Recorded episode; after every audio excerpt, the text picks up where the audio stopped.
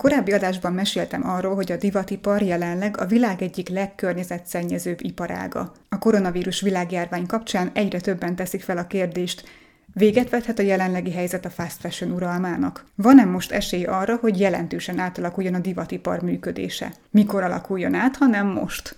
És mi lenne az új modell? Sziasztok! Menjen Eszter vagyok, a fenntartató divattal foglalkozó Holidák blog szerzője. Ez a Nincs egy göncön se podcast, amelynek célja, hogy rámutasson, valójában nagyon is sok ruhánk van.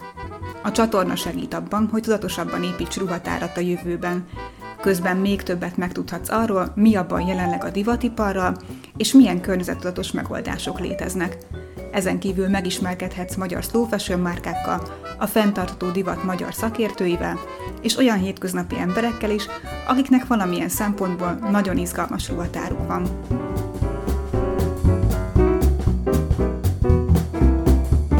Adást nem az ihlette, hogy egyedül megváltoztassam a divatvilágon, elég beképzelt ötlet lenne, Egyszerűen elképesztően érdekel a fenntartó divat és a tudatos öltözködés témája, ezzel foglalkozom újságíróként, bloggerként évek óta.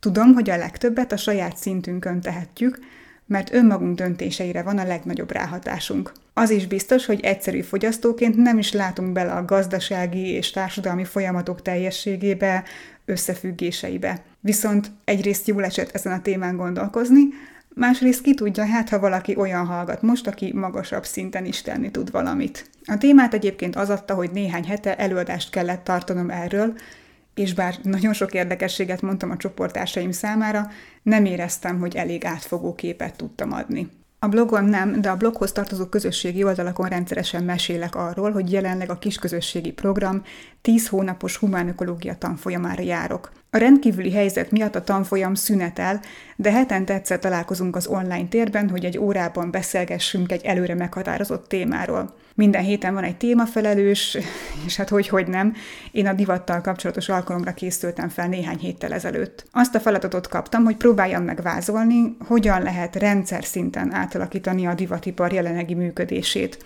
megoldani a túltermelés és a túlfogyasztás okozta problémákat és hát bár felkészültem az előadásra, és tényleg nagyon sok mindent összegeztem, azt a finom kritikát kaptam a tanfolyam vezetőjétől, hogy túlságosan eltoltam a fókuszt az innovációk irányába. Az innovációkra szükség van, de önmagában ezek nem oldhatják meg a problémát, ezért aztán én is újra gondoltam a témát. Ha most hallgatod először a Nincs egy göncöm se podcastet, akkor röviden összefoglalom, hogy mi a baj jelenleg a divatiparral, illetve a divatipar jelenlegi működésével. A divatipar az 1970-es évek környékén kezdett el átalakulni. Megjelent a fast fashion üzleti modell, amelynek lényege, hogy a folyamatok átalakításával minél jobban tudjanak a márkák a piaci igényekre reagálni, minél jobban lerövidítsék a gyártási folyamatokat. Így a tervező asztaltól akár két hét alatt az üzletekbe kerülhet egy-egy ruhadarab. Tervezés, termelés, fogyasztás, tervezés, termelés, fogyasztás, tervezés, termelés, fogyasztás. Minél többet, minél gyorsabban és minél olcsóbban. Ahhoz, hogy minél olcsóbb legyen a gyártás, kiszervezés szervezték távol-keleti országokban, mint például Banglades, Kambodzsa, Kína, Sri Lanka, Myanmar vagy India. A fast fashion rendszerben gyártó márkáknak nincsenek saját gyáraik, beszállítókkal dolgoznak. Ezeknek a beszállítóknak is lehetnek beszállítóik, akiknek szintén lehetnek beszállítóik. Az egész nagyon szövevényes és átláthatatlan, emiatt nem számon kérhető. Az átláthatóság kérdésével foglalkozik a Fashion Revolution mozgalom, amelyről a második adásban meséltem. A gyártás az elmúlt évtizedekben annyira felgyorsult, hogy ma már évente 80 100-150 milliárd új ruhadarabról beszélgetünk. Hogy miért nincs pontos adat, arra még visszatérek egy kicsivel később. A divatipar környezetterhelése egyértelműen jelentős.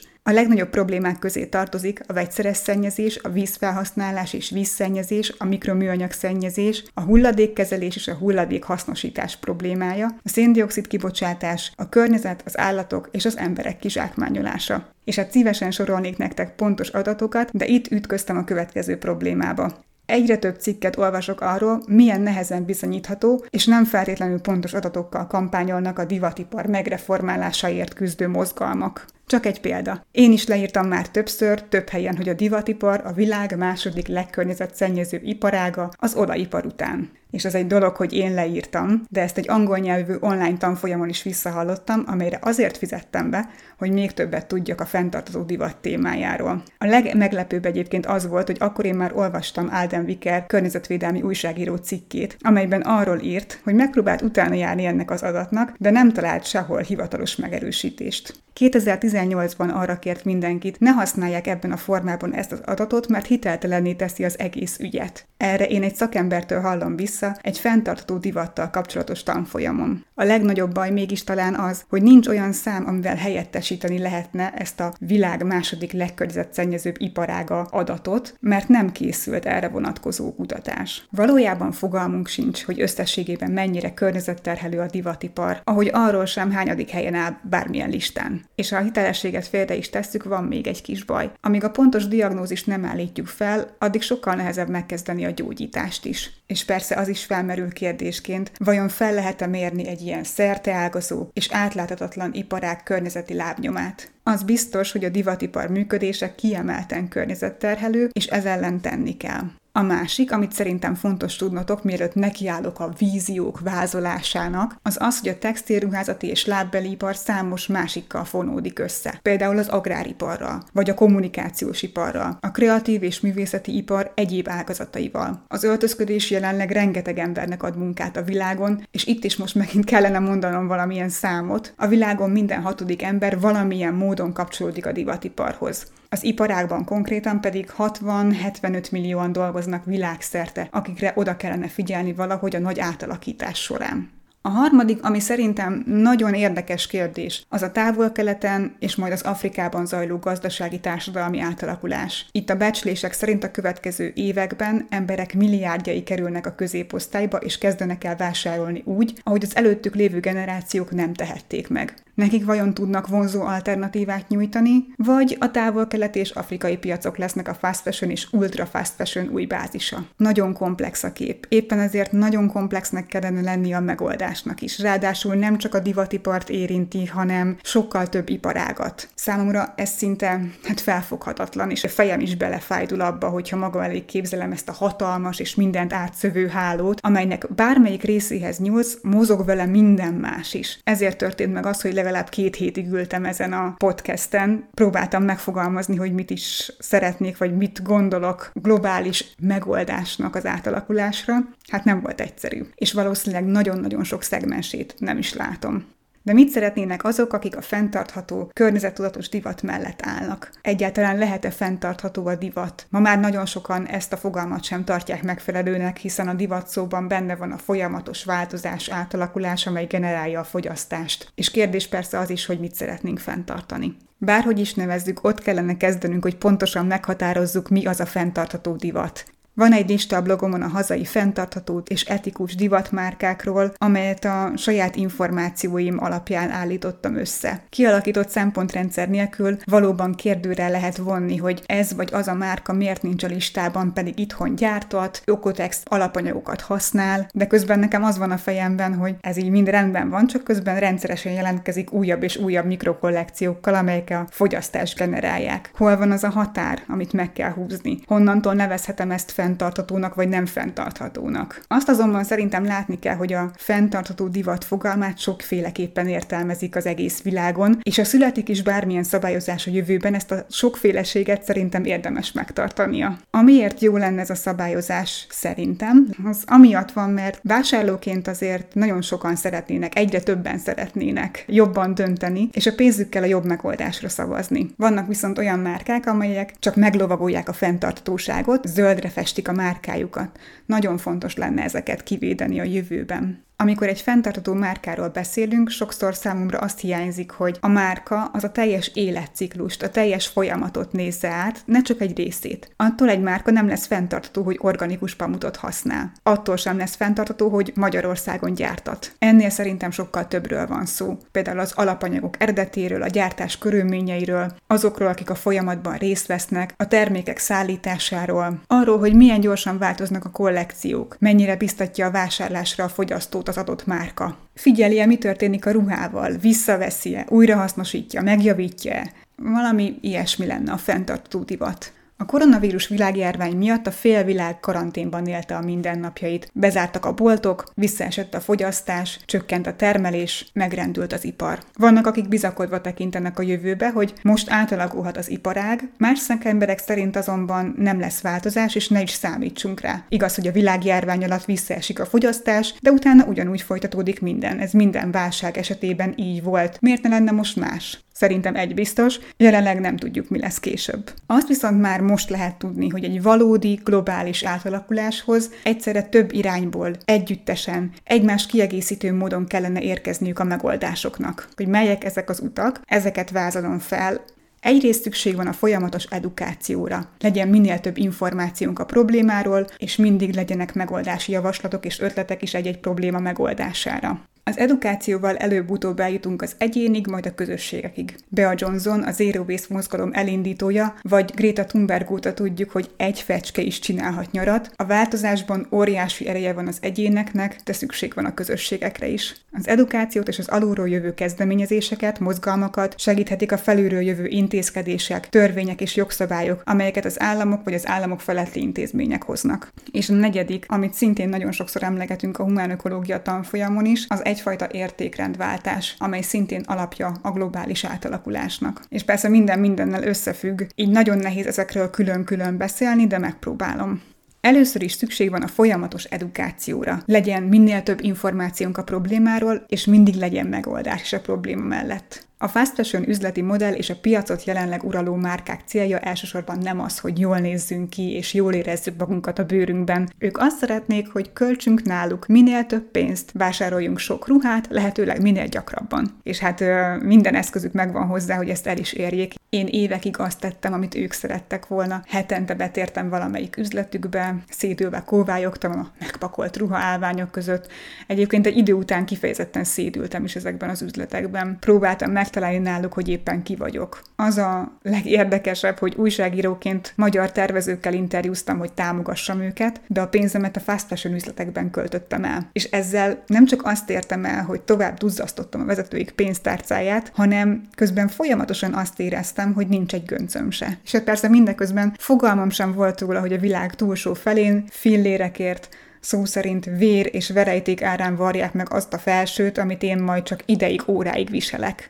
Nemrég a Csendélet magazinba írtam egy cikket a ruháink lábnyomáról, és már akkor elgondolkoztam arról, hogy vajon másképp vásároltam volna akkor, hogyha a kiszemelt darab címkéjén nem csak a szokásos adatok szerepelnek, hanem valami más is. Kevesebb ruhát vettem volna, hogyha látom, mennyi ivóvizet használnak föl egy adott darab előállításához. Hogyha ott virított volna a címkén óriási betűkkel, hogy ez a ruhadarab 2720 liter édesvízével került. Vagy ha az üzletből kilépve látom, hogy mennyi is pontosan az a 2720 liter, mert ott van egy nagy tartály. Leírva látom, hogy hány százezernyi mikroműanyag szálacska szakad ki belőle minden egyes mosásakor, vagy éppen mekkora a szénlábnyoma. Szerintem az edukáció része lehetne, hogy kötelezik a márkákat arra, hogy például ezeket az adatokat is tüntessék fel a címkén. Aztán meg lehetne határozni azt is, hogy milyen hirdetések jelennek meg a tévében, rádióban, magazinokban, egyéb helyeken apropó magazinok, milyen jó lenne, hogyha a divat összeállításokban például a stylistok korábbi kollekciókból is dolgoznának, vagy a modellek a saját ruháit használják. Összességében nem az lenne a lényeg, hogy a vásárlásra, hanem inkább a ruhák kreatív viselésére helyeznék a hangsúlyt. Nekik minden tehetségük megvan ahhoz, hogy ezeket úgy tálalják, hogy egyszerűen menő legyen az új ruhák vásárlása helyett a régieket átalakítani, vagy másképp viselni. Sokan egyébként nem tudják elképzelni, hogy hogyan készül egy ruha, mennyi munka van mögötte. Természetesen fantasztikus workshopok vannak már most is, ahol meg lehet tapasztalni, hány óra megvarni egy tűlszoknyát vagy egy bugyit. Én voltam olyanon is, ahol a saját ruháinkat kellett megjavítani. Egy tapasztalt varrónőnek egy cipzárcsere nagyjából 10 perc.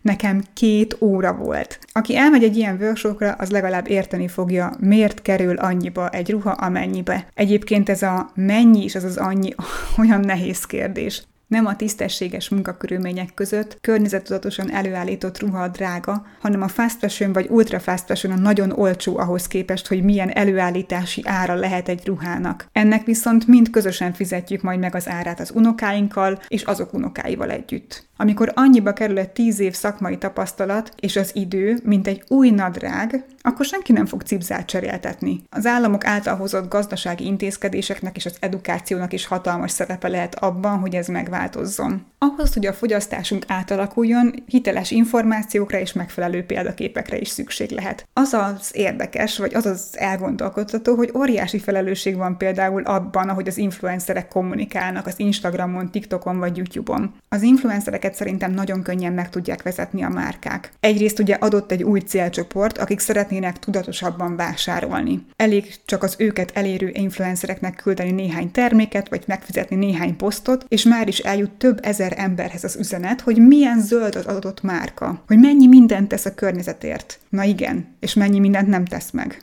És mennyi új ruhát dob piacra évente. Számomra például egyértelmű, hogy az H&M vagy a Zara zöld, tudatos és fenntartható márka szeretne lenni a szemünkben. Azért, hogy azt érezzük, hogy úgy lehetünk ökoharcosok, hogy nem kell abba hagynunk a folyamatos vásárlást és lemondanunk a kedvenc márkáinkról. Az az igazság, hogy lobogtathatják ezek a fast fashion cégek a fenntartatósági tanúsítványokat, és átszínezhetik a teljes arculatukat zöldre, attól tök ugyanazt csinálják, mint eddig. Olcsón, gyorsan és rengeteget termelnek, sokszor silány minőségben, kizsákmányolva az embereket és a környezetet. Ezek a márkák csak lépéseket tesznek, hogy környezettudatosabb és fenntartóbb legyen a működésük. És mint minden gigacég esetén, ezek a kicsi lépések is látványosak és nagy hatással bírnak. Egy fast fashion márka soha nem lesz zöld vagy fenntartható, különben megszűnik fast fashion márkának lenni. Ettől persze vásárolhatunk náluk, hiszen tényleg nagyon nehéz megkerülni őket jelenleg, de az a cél, hogy meg lehessen őket kerülni a jövőben. Ja, és még valami. Az elmúlt hetekben vajon hágyan tapadtunk rá a képernyőre? Sorozatok, filmek, sorozatok,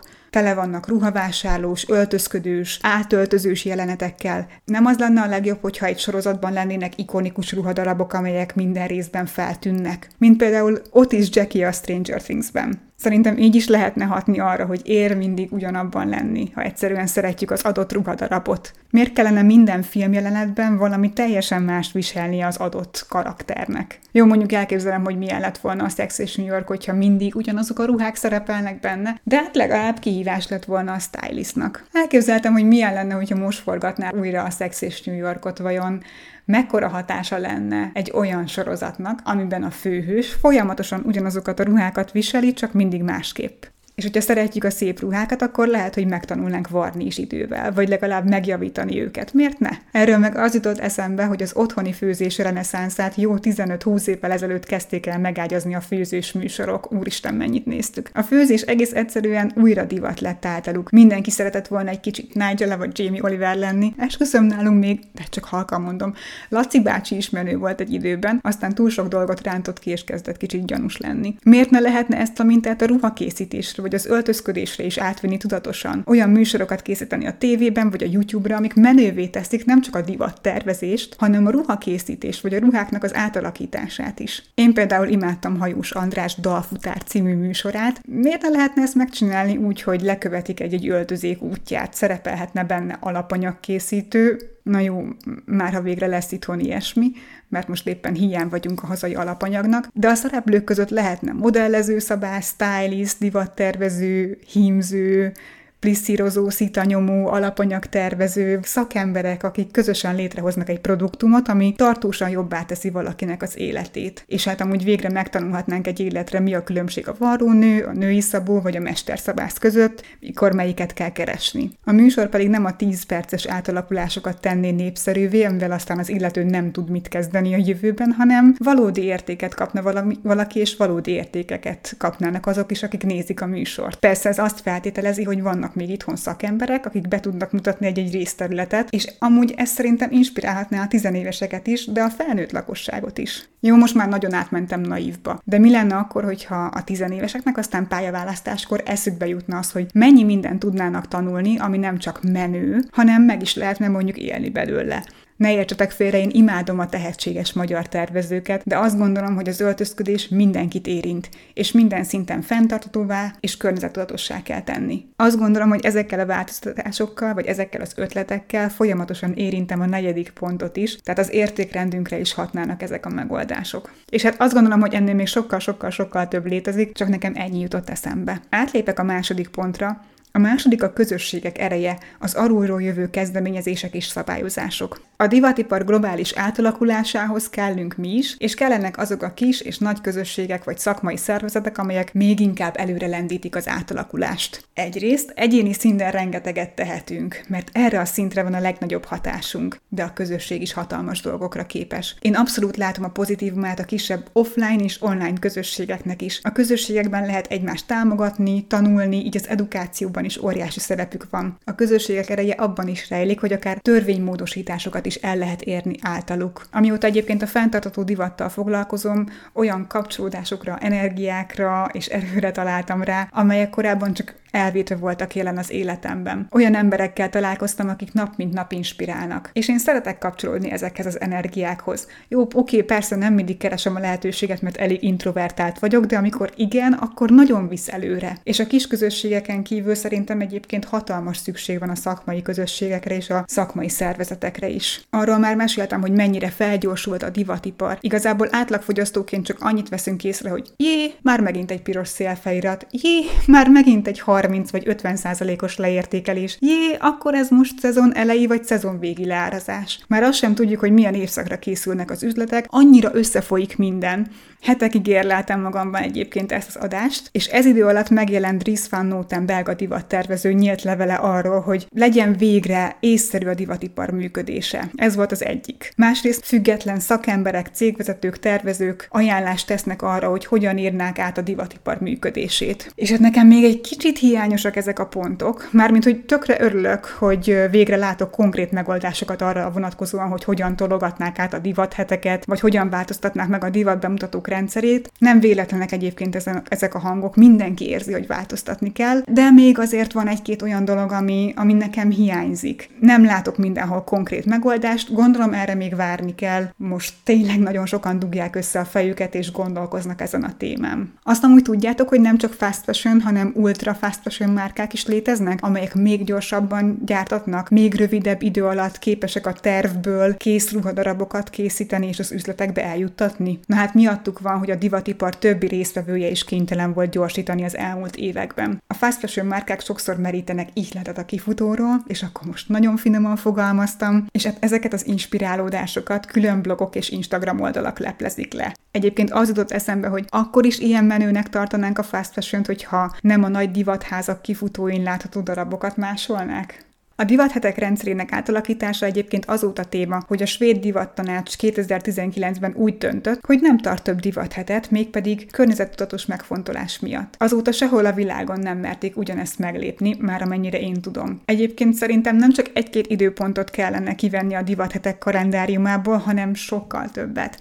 Mi lenne például, hogyha egy márka évente csak egyszer mutatna be? Ha szabályoznák azt is, hogy környezeti szempontból melyik divatvárosban tarthatna bemutatót, vagy szabályoznák azt, hogy a kollekció minimum hány százaléka legyen újrahasznosított, és maximum hány új modell léphet a kifutóra, vagy az alapanyagok összetétele milyen legyen. Miért ne építhetnék be a tervezők hangsúlyozottabban a korábbi darabokat az új kollekcióba? Persze az lenne az első és legfontosabb, hogy az országok divatügynökségei vagy divattal foglalkozó egyéb szervezetek először is egységesen fogalmazzák meg, hogy mi az a fenntartható, környezettudatos és etikus divat, melyek az alapelvei. Pontos számokkal, feltételekkel, szabályokkal le kellene írni, hogy mi számít jelenleg fenntartható divatnak, és nem csak a várkákra vonatkozóan, hanem az egész folyamatra. És ezeket viszont érdemes lenne újra és újra felülvizsgálni néhány évente vagy néhány havonta akár, mert jelenleg egy óriási átalakulásban vagyunk, és amit most fenntarthatónak gondolunk, az lehet, hogy két, három vagy négy év múlva már nem az lesz, vagy lesz rá például jobb megoldás. És a divatügynökségek vagy divattal foglalkozó szervezetek lehetnének azok is, akik figyelemmel kísérik vagy támogathatják a valódi innovációkat. Az innovációkat egyébként az államok is támogathatnák. Az innovációk nagyon jók, de érdemes egyébként őket nem túl nagyra duzzasztani, mert a sokféleségnek nagyon fontos szerepe van a fenntartatóságban. Ha például azt mondjuk ki, hogy csak az ananászrosból készült Pynatexet fogadnák el bőrhelyettesítő, fenntartató alapanyagként, és az egész világ Pynatexet akarna, akkor már is nem tűnik egy fenntartató megoldásnak. Az ökológikus gondolkodás sokkal komplexebb annál, hogy kimondjuk egy alapanyagra, hogy ó, oh, ez fenntartható, ezt kell használni innentől kezdve. Például a távol-keleten gyártott Lotus textil hiába a világ egyik legfenntarthatóbb alapanyaga, Magyarországon használva valószínűleg nem az lenne, hiszen nagyon messziről érkezne az alapanyag, itthon valószínűleg nem is tudnánk termeszteni, vagy nem olyan lenne a minősége, nyilván ennek utána kéne járnom. Egy biztos, az innovációkra szükség van, az alternatív alapanyagoktól kezdve a víz nélküli ruhafestésen át, egészen addig, hogy hogyan segíthet a rendelkezésünkre álló óriási adatmennyiség abban, hogy csak a megfelelő mennyiséget termeljük, és a közösségek és a szakmai szervezetek munkáját segíthetik a felülről jövő szabályozásokkal az állami vagy államok feletti szervezetek, akik a szakértők javaslatai alapján dönthetnének. Ők mondhatnák ki például azt is, hogy a lokális gyártást erősítsük. Nem azt mondom, hogy teljesen szüntessünk meg minden távol-keleti gyártást, csak fektessünk nagyobb hangsúlyt arra, hogy itthon kell gyártatnunk nem csak termékeket, hanem alapanyagokat vagy alkatrészeket is. Ezt egyébként a koronavírus világjárvány miatt most elég sokan megfogalmazták. Én amúgy folyamatosan azt hallom, hogy vannak itthon jó szakemberek, de kevesen és foglaltak. Sokan például külföldre mentek takarítani vagy idős gondozónak, mert hiába szeretik a szakmájukat, nem jelent számukra jó megélhetést. Vállalkozó pedig nem lehet mindenki, már csak azért sem, mert ez egy külön létforma. Nagyon jó minőségű az itthoni gyártás, de ezek a cégek általában bérmunkában dolgoznak, és külföldi megrendelőik vannak.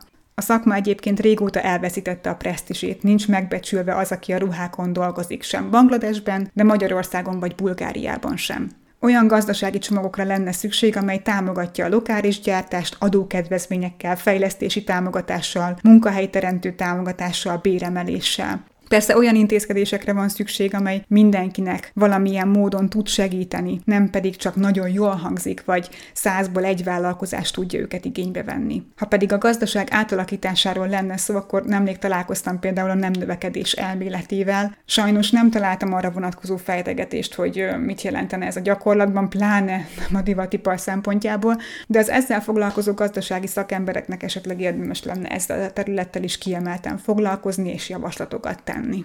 Ugye én negyedik pontnak írtam föl, de valójában minden pontban ott van az értékrend megváltozása. Az új ruha vásárlását ma a legtöbb esetben nem a szükség, hanem a vágy hajtja. Nem racionális, hanem emocionális döntés. A ruhák a második bőrünk.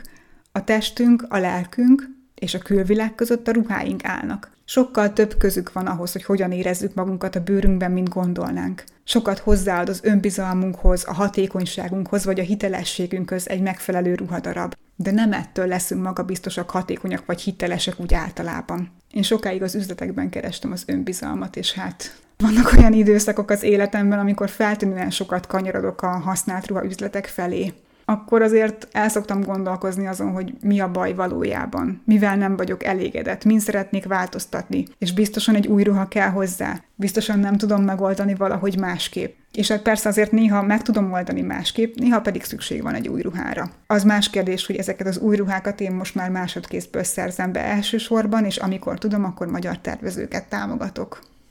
És hát utólag már azt is tudom, hogy az önbizalmat nem a ruhaüzletekben kell keresni, hogy minél több ruhát vásárolunk, annál inkább azt érezhetjük, hogy nincs egy göncünk se. Én amúgy a megoldásokkal és a globális divatipar átalakulásával eddig jutottam a gondolkozásban. Remélem, hogy benneteket is megmozgattalak egy kicsit, és ti is elkezdtetek gondolkozni. Az elmúlt hetekben én is nagyon sokszor kérdeztem meg másoktól, hogy mi lesz ezután. Tőlem pedig mások kérdezték meg, hogy vajon merre megy majd a világ. És amúgy tényleg nagyon nyomasztó arra gondolni, hogy milyen sokan nem értik és nem érzik, hogy nem lehet minden olyan, mint régen, mert az nem fenntartható. És a tehetetlenség vagy a tehetetlenség érzése tényleg teljesen be tudja borítani az embert. Pedig ilyenkor kell a legkisebb egységet alapul venni, amire igazán hatásunk van. Ez pedig önmagunk és a saját szokásaink. A változáshoz ragadós, higgyétek el, én látom, mert nagyon sokan kezdték el teljesen másképp nézni a ruhatárukat, olvasva mondjuk akár az én cikkeimet, vagy másoknak a bejegyzéseit. És nagyon sokan csináltak meg például olyan kihívásokat, amelyeket én néhány évvel ezelőtt végigcsináltam. Egyre többen beszélnek arról, hogy változtatni kell, és ez, és ez valahol nagyon jó dolog. És lehet, hogy nem olyan gyors, vagy nem olyan látványos, mint hogyha fölülről szabályoznánk, de hogyha belülről jön valami, akkor az általában tartósabb. Szóval, hogyha megtehetitek, akkor változtassatok ott, ahol a leginkább tudtok, a saját életetekben és a saját szokásaitokban. És higgyétek el, hogy óriási erő van a kezetekben. Nagyon köszönöm, hogy velem tartottatok, és végighallgattátok ezt az epizódot. Remélem, hogy elgondolkodtatok egy kicsit ezen a kérdésen, és hogyha bármilyen észrevételetek van, vagy bármit megosztanátok velem, akkor megtehetitek az Instagramon, a Facebookon, e-mailben, ahogyan csak szeretnétek. A lényeg, hogy gondolkozzunk róla. Friss tartalmakért kövessetek az Instagramon, a Facebookon, a Facebookon három csoportban is várlak benneteket, és hogyha tetszenek a tartalmak, akkor támogathattok a Patreonon keresztül. Vigyázzatok magatokra, és ne higgyétek el, hogy nincs egy göncötök se. Sziasztok!